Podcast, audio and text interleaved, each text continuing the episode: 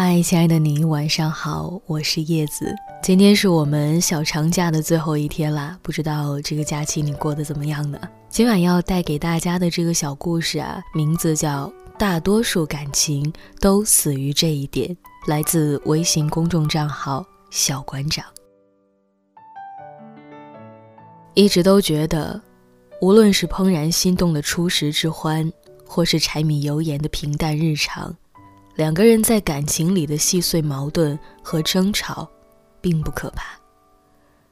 怕的是矛盾产生时，我们深陷在自己的情绪里，面对面时默然无言，却又在内心波涛汹涌，难以自拔。我们把这种情况叫做冷战。有时候你自顾自地想，你只是在给双方一个冷静思考的时间，来调整好自己的情绪。但是你这种决定是自私的，看似无可厚非，但是在感情里冷着冷着，可能就真的没有以后了。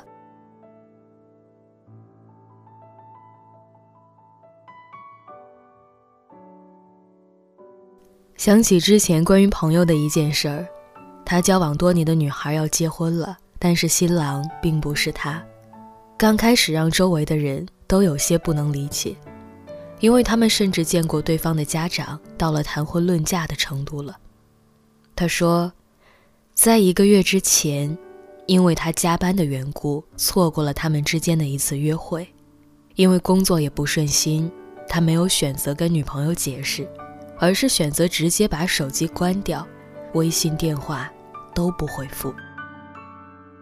然后买了一张车票，自顾自的去散心了。等他回来之后，打开手机，看到女孩最后一条微信是十天之前的，上面说：“我仔细考虑过了，你现在面对事情什么都不想跟我说，那我怎么才有跟你走完下半生的勇气和信心呢？我们还是分手吧，保重。”这个时候，他才如梦初醒。给女孩打电话、发微信，甚至发疯似的满世界的找她，得到的也仅仅是女孩的一句话：“我走了，谢谢和你的曾经，不后悔离开。下个月我要订婚了，好好照顾自己。”冷战到底有多可怕呢？这种看似情绪的调整，其实是自闭式的自我消化，以及防备式的不信任。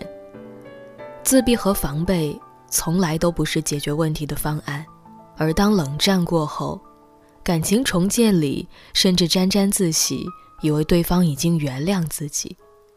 可是这种原谅，并不是原谅，而是算了。算了吧，两个人相爱，为什么浪费时间来冷战呢？算了吧，他以前对我还挺好的。感情里面哪有和好如初这回事儿啊？他的不离开，仅仅是因为他还没有失望透顶呢，仍然选择继续爱你而已。但是爱从来都是消耗品，没有毫无征兆的大雨，也没有猝然离场的离开，这都是因为你把爱消耗光了。冷战里的你。说点好听的是作，是矫情，而事实上你只是在爱情里面没有勇气面对问题的逃兵。成年人必须要管理好自己的情绪和沟通的能力，可是你逃走了，你自顾自的想做一个长不大的孩子，却让身边爱你的人饱受爱情的辛苦，这公平吗？别说爱情从来没有公平不公平，那只是幼稚的人的托词。事实上，没有人天生欠你的。我知道我们这一生的路很长，会遇到很多很多的人，最后陪伴我们走完漫长人生的，也只有一个人。我知道我们会与一个人相扶相守，青葱到白头。我知道会遇到很多很多的问题。或大或小，甚至左右我们的人生，这些我都知道。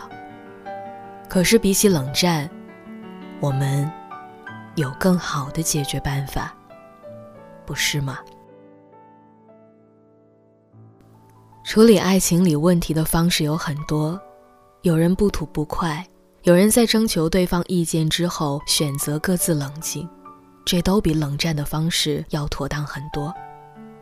所以在爱情里甜蜜的你，在爱情里苦恼的你，每一个亲爱的你，别让问题愈演愈烈，别让失望积攒在内心，去沟通，去解决才是最好的方式。而就算遇到无法原谅的事情、无法调和的矛盾，那个尝试过、努力过、从未逃跑过的你，真的超棒的。愿你做一个从不曾被谁亏欠、同样自己问心无愧的人，这样的你，一定会遇到最好的，或早，或晚。